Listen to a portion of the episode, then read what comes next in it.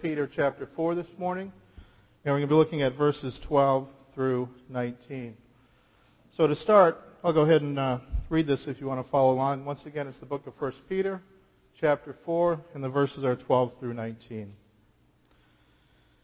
says, Beloved, do not be surprised at the fiery trial when it comes upon you to test you, as though something strange were happening to you.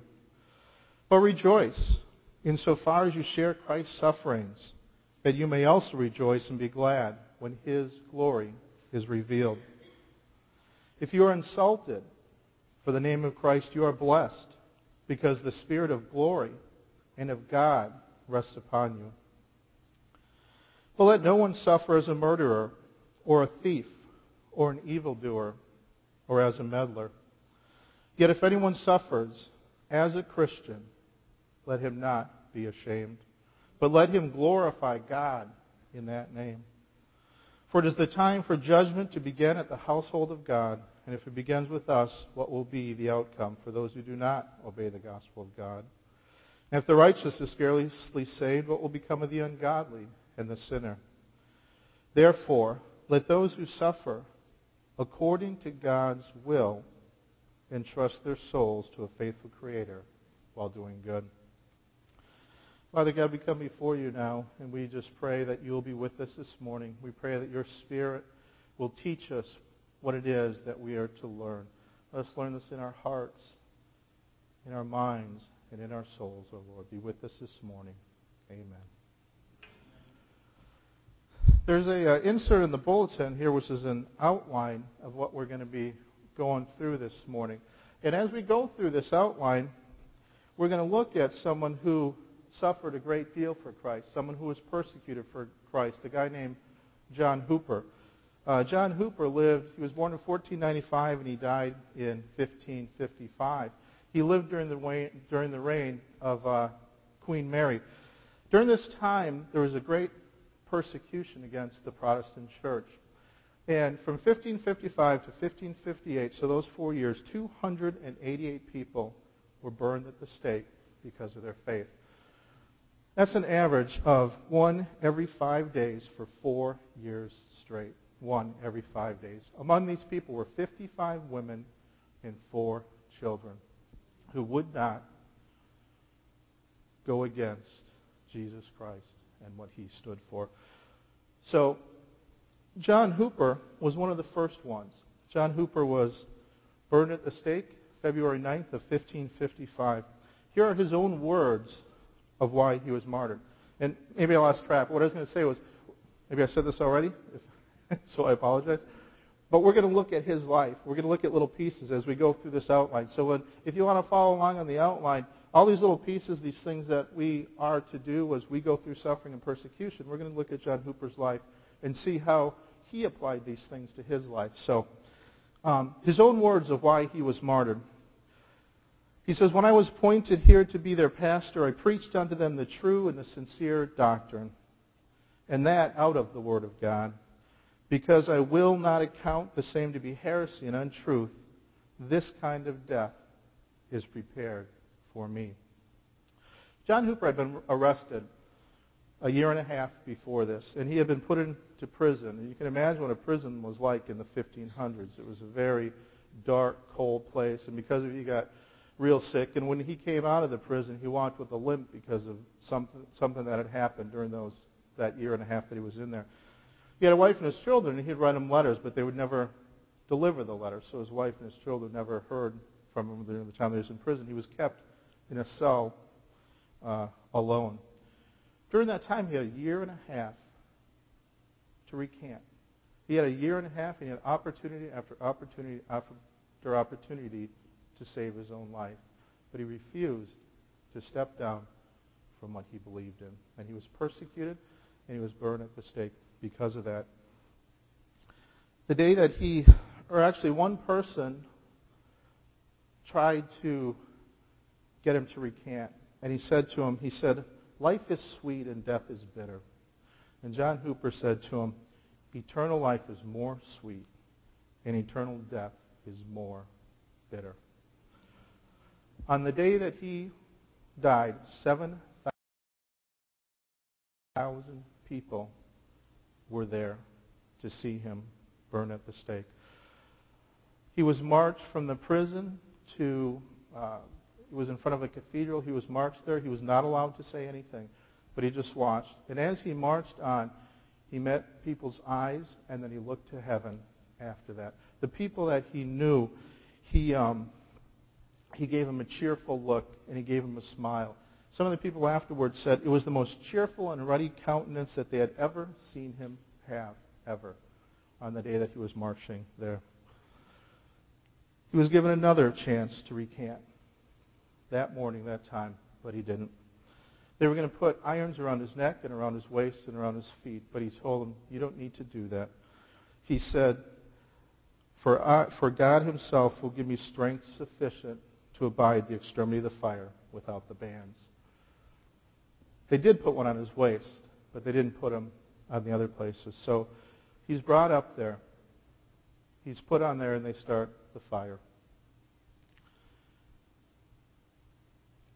But the wood was green, and there wasn't much kindling. So the fire started, and it started burning, but it was just a low fire, and then it went out. So they started the fire the second time. And the fire was stronger this time. And he said this He said, O Jesus, the Son of David, have mercy upon me and receive my soul. But the fire wasn't strong enough. And the fire went out again. It had, it had burned half of him, but then it had gone out. So they had to start the fire a third time. He said, For God's love, people, let me have more fire. And they started the third time. This time the fire was strong enough. And his last words were, Lord Jesus, have mercy upon me. Lord Jesus, receive my spirit. He was in the fire for 45 minutes. Yet not one time did he beg to be released. Not one time did he ever turn his back on God and deny him to try to save his life. John Foxe, in his book on martyrs, says this. He says, Even as a lamb, he patiently abode the extremity thereof, neither moving forwards, backwards, nor to any side. He died as quietly as a child in his bed, and he now reigns as a blessed martyr in the joys of heaven. He uh, prepared for the faithful in Christ Jesus before the foundation of the world. How does someone endure suffering like that? How does someone go through persecution like that? And how can we follow his example? How can we do the same thing? Because this is an unbelievable thing. I'm convinced that part of the reason he did this was the passage we're looking at today, 1 Peter chapter 4. See, he wasn't surprised when he met the fiery trial. And he considered himself blessed to suffer for Christ. In the day where we live, in the country where we live, in the place where we live, most likely we won't face persecution like that. Most likely we won't be martyrs. But we will have some persecution, and we will have some suffering for being Christians. So we want to suffer like John Hooper did, and we want to suffer like Jesus Christ did. We don't want to suffer like the world does. What the world tries to do is try to avoid all suffering. They try to avoid it at all costs. And what they try to do is if they can't avoid it for themselves, they try to avoid it for other people so that others don't have to go through the same thing that they went through. But God doesn't want that for us. God doesn't want us to be free from suffering. God wants us to glorify Him through suffering and to glorify Him during the suffering. It is a radically different mindset than what the world has. Verse 14 says, Rejoice insofar as you share Christ's sufferings, that you may also rejoice and be glad when His glory is revealed. John Hooper believed this verse, and he lived his life because of that. So we're going to look today at that at that suffering. First Peter talks a lot about different types of suffering, and we've looked at general suffering, but today it's specifically about persecution and suffering for Jesus Christ. So we're going to look at three things. We're going to look and see that we are to expect suffering, that we are to rejoice in suffering, and then we're going to look at some examples at the end, some specifics of what he says.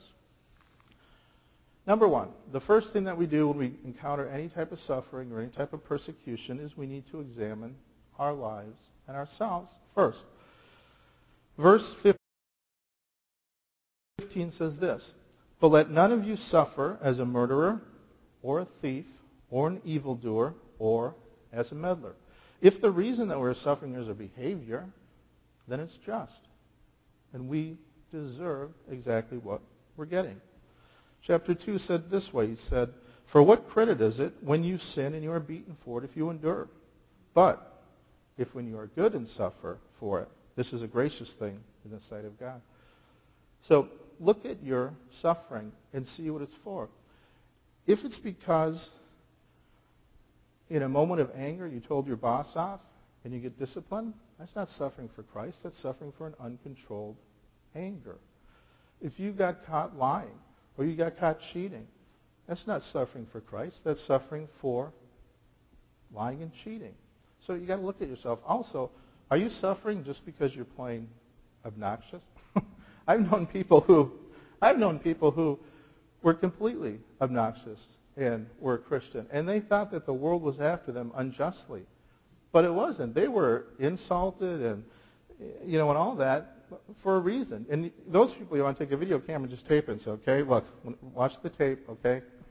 this is why. This has got nothing to do with God. This has got nothing to do with you being a Christian. This is just your own personality.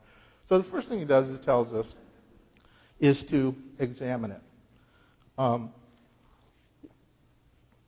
John Hooper examined his himself to see if this was sin.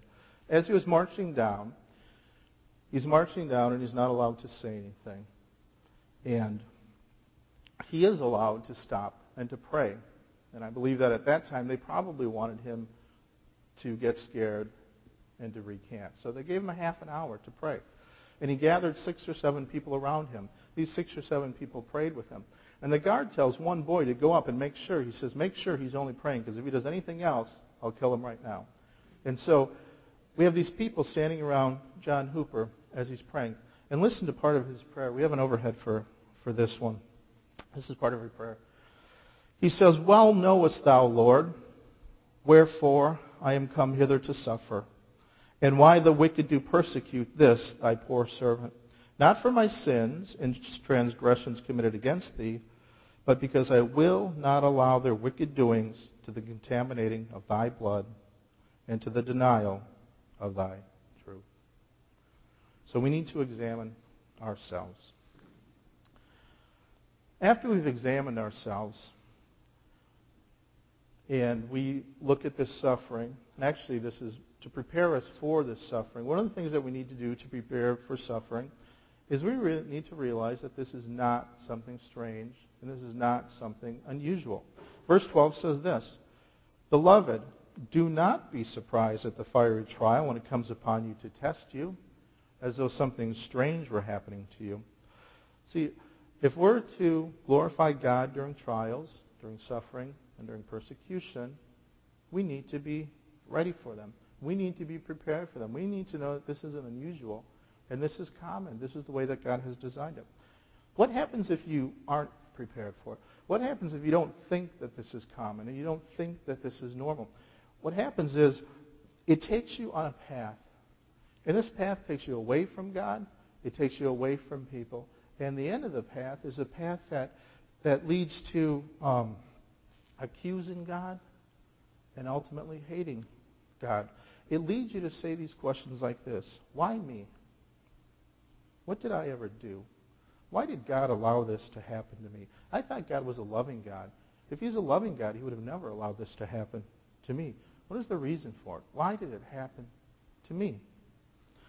If we can't find the answers to these questions, then we become discontent. We can't let it go. We can't get over it. It eats at us. It fills our mind constantly. And it leads us to resenting God. Now, don't misunderstand. There is a healthy way to look for the reasons. And we are called to look for the reasons. And we should look for the reasons why God is doing this. And oftentimes we will be able to find the answers. But sometimes we won't. And sometimes it will be years and it will be decades before we ever get the answer. And if we spend years or decades resenting God, what happens inside? what happens inside after all those things? John Bunyan, the author of A Pilgrim's Progress, was in prison for 12 years long. And he could have gotten out of prison any day if he would have just agreed not to preach. But when he came up, he said, If you release me today, I will preach tomorrow. So they left him in prison for 12 years. It was during that 12 years that he wrote the book of Pilgrim's Progress. Pilgrim's Progress was written, I don't know the exact date, sometime the mid 1600s. So it's been over 350 years, close to 400 years in print, and it has impacted millions and millions and millions of people. John Bunyan never knew why he spent 12 years in prison, at least as far as seeing 300 or 400 years of outcome of his book. But God saw it, and God knew it. And so these things we might not ever know why they happened to us. One of the reasons it might be is so that we can help other people go through the things that we go through, that we can be a support, that we can be as a body. Um, and it might be that reason why we're going through these things. So one of the ways that we can tell if we're asking these things healthfully or if we're asking them negatively is to ask some questions. Number one, we already talked, is this caused by my sin? But other questions are, what is God trying to teach me? What does God want me to do with this so that I can help other people? Can I have peace without an answer? Or if I have to wait years for it? And then ask yourself, are you so distracted by it that I can see nothing else but my own problems? Am I ignoring God? Am I ignoring all those people around us? See, going through suffering, we should be able to love God, and we should be able to love His people. John Hooper was prepared for the trials, and for the suffering, and for the persecution, and he was even prepared for death. He lived in Switzerland for some time. And when things were getting real heated in England, he decided that he needed to go back and that he needed to support his brothers and his sisters in the Lord. So all of his friends gather around, and there's one last tearful time when they're leaving. And they ask him to write. They say, keep us informed. Keep writing. Keep writing. And he says, you will. We have a, overhead of, of what he said after this. He said this. He said, the last news of all, Master Bullinger, I shall not be able to write. For there where I shall take the most pains, there shall you hear of me burnt to ashes. There shall be the last news which I shall not be able to write to you, but you shall hear it of me. See, he was in Switzerland and he could have stayed there. He was out of the danger and he could have stayed there. But he was prepared for the trials. And he went back to do what God had called him to do. He went back to England to fight the good fight. Next, it is God's will for you to suffer, and it is designed to test and to refine your faith. We must realize that these trials are from God. Verse 19 says, Therefore, let those who suffer according to God's will entrust their souls to a faithful Creator. Verse 12 says, Beloved, do not be surprised at the fiery trial that comes upon you to test you. It's to test you. It's to refine your faith. It's to make your faith like gold. After the trials, or during trials and suffering, we will be able to see what our faith is really like. We will be able to see what is true faith and what isn't. See, you can go to church every Sunday, and you can never miss a care group. But is this faith? You might be able to say the right things, and you might know what the difference between Calvinism and Arminianism, but is this faith? You might know John 3:16 and the four spiritual laws, but is this faith? It is necessary, but it's not faith. Faith is the faith that's in God. And when you go through these trials, when you go through these sufferings, you will see what is faith. You will see what is faith. That's how the faith is, is refined. It's then when you can say, though he slay me, yet I will trust in him. It is then when you can find no answer that you can say, I don't know what the reason for this is, but God is sovereign, and I trust him. And I know that what I'm going through, he will bring me through, and he will see me through to the other side. We have an overhead for this one too. John Hooper was in prison. And three weeks before he dies, he writes a letter to his friends. And this is just part of a letter. He says, But now is the time of trial, to see whether we fear God or man. It was an easy thing to hold with Christ while the prince and the world held with him. But now the world hateth him. It is the true trial who are his. Wherefore, in the name and in the virtue, strength, and power of his Holy Spirit, prepare yourselves in any case to adversity and constancy. Let us not run away when it is most time to fight. Remember, none shall be crowned but such as fight manfully, and he that endureth to the end shall be saved. John Hooper understood what these tests were for. So, not only are we to expect suffering and persecution, but the next thing he says is that we are to rejoice in the suffering. Verse 13 says, Rejoice insofar as you share Christ's suffering, that you may also be glad when his glory is revealed. See, we don't rejoice in suffering just because we're suffering. We rejoice in suffering for what God is doing in us and through us and for us. It is through the suffering that we gain the promises. It is through the suffering where our faith is refined. It is through the suffering where we give our greatest witness to God. When people see that our confidence isn't shaken, but our confidence is strengthened. It is for these promises that we rejoice in the suffering. Hebrews says this about Jesus Christ. He says, For the joy set before him, Christ endured the cross. You see, this God, Jesus glorified God during his suffering, but it's for it was promised that he rejoiced in it. That's how he rejoiced in it. It was for the joy that was set before him that he was able to glorify God, and he was able to rejoice during his suffering. One more overhead. Listen to the hope that John Hooper had when he sat in prison and waited to be burned at the stake. He said, I shall die by the hands of the cruel man. He is blessed that loseth his life, full of mortal miseries, and findeth the life full of eternal joys. We rejoice because we share in Christ's suffering. We share in his glory, and we look to that glory that is to come. Another reason that we rejoice in suffering as persecution is because we are blessed when we do it. We are blessed when we do.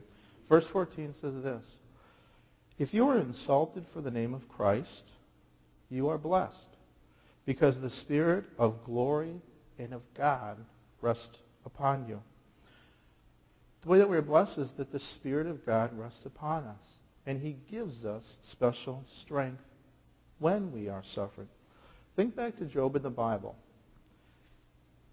He loses his wealth, he loses his children, he loses his health, and yet he still trusts in God.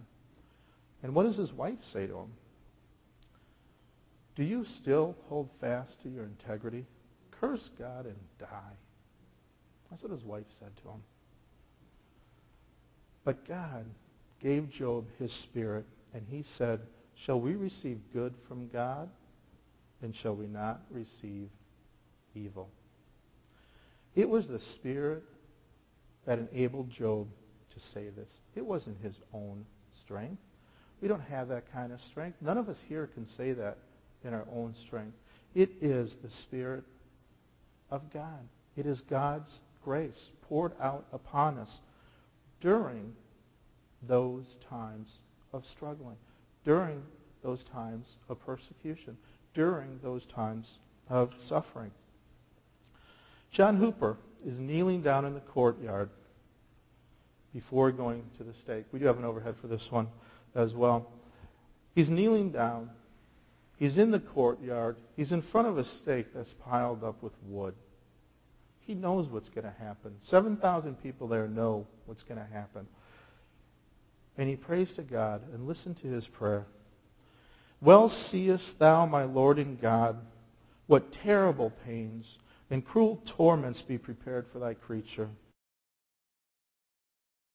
Such as, Lord, without thy strength none is able to bear or patiently to pass. But all things that are impossible with man are possible with thee. Therefore strengthen me of thy goodness, that in the fire I break not the rules of patience, or else uh, assuage the terror of the pains, as shall seem most to thy glory. God answered his prayer. God answers his prayer. God gave him the strength to make it through. And it is by God's strength that we too will make it through. First Peter talks about some specific ways that we bring glory to God during suffering. It really tells us three specific ways in this passage how we do this. The first one to glorify God is by not being ashamed. By not being ashamed. That's one of the ways that we bring glory to God during these times. Verse 16 says, If anyone suffers as a Christian, let him not be ashamed, but let him glorify God in that name.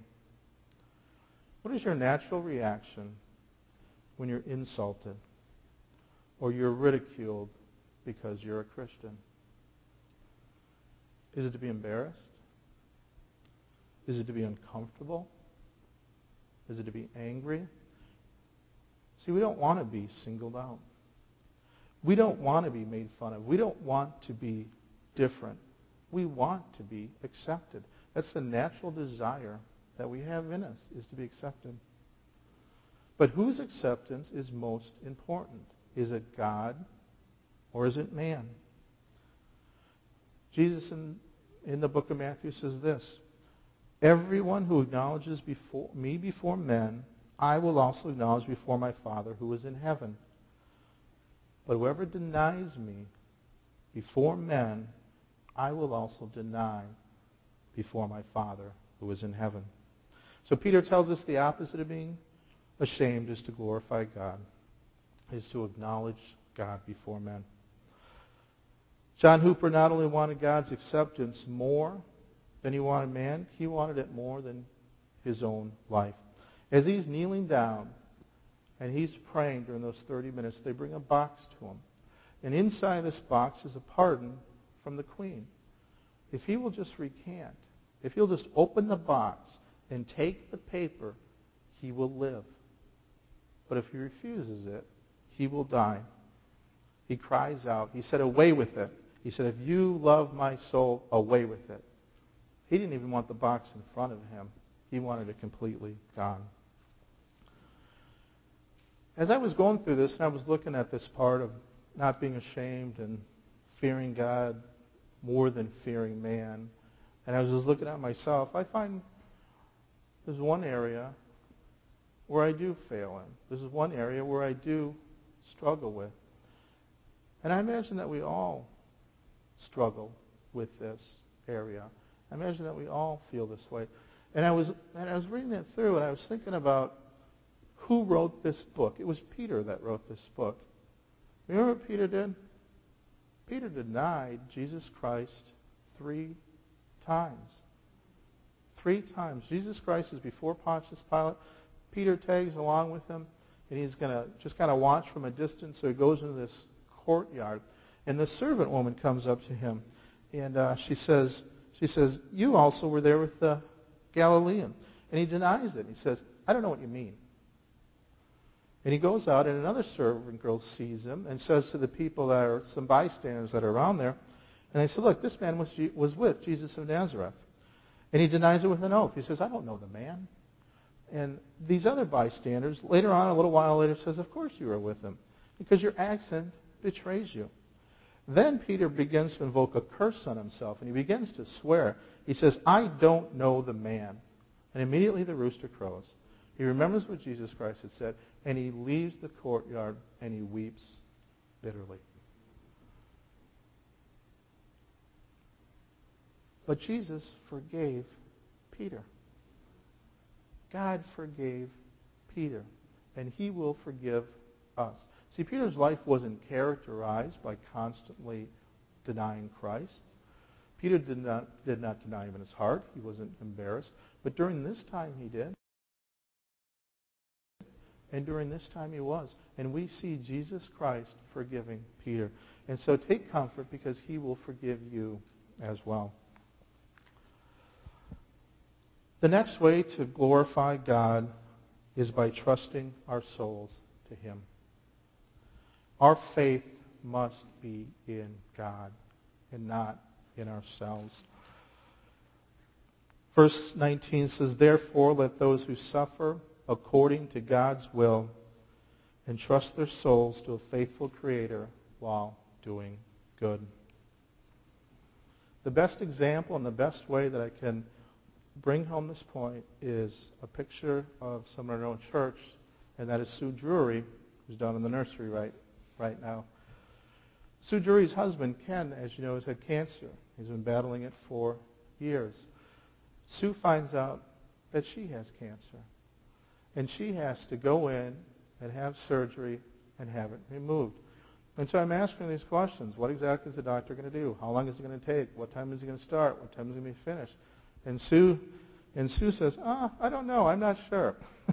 and she wasn't able to answer a single one like the technical exacting questions that I asked her. But you know what she said? God knows. So I'm not going to worry about it. Did you hear that? God knows. So I'm not going to worry about it. That is faith. That is true faith in God.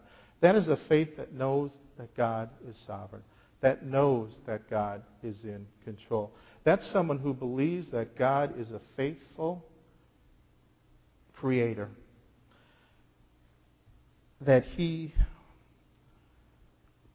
is sovereign, that his will will be done. And hers is a faith that understands that and accepts it. That's what faith is. It's understanding it and it's accepting it. And that's exactly what Sue Has. I don't care whether she knows the difference between Calvinism and Arminianism or if she knows how to find John 3:16 or what the four spiritual laws is. She has faith in God. And this is a faith that will last her for eternity.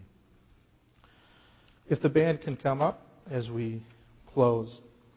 The last thing that, or the last way that he says that we glorify God in trials, during sufferings, during persecution, is to keep doing good. Verse 19 says, Let those who suffer according to God's will entrust their souls to a faithful Creator while doing good. See, if we just sit there and dwell on our suffering, if we just sit there and dwell on our problems, we don't do any good to others around us or to God. We have to get outside of ourselves. And we have to do the things that God has given us. God has given you things to do, special works to do that He created for you before the foundation of the world. These are things that only you can do. And a lot of times these things are a direct result of the suffering that you have gone through. The way we suffer, if we continue to do good and to continue to reach out, is such a powerful witness to those people around us.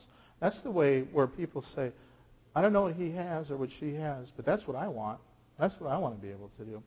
And it's such an encouragement to the believers around here because it wants them to strengthen their faith. And they want to be like that. And they want to have more faith.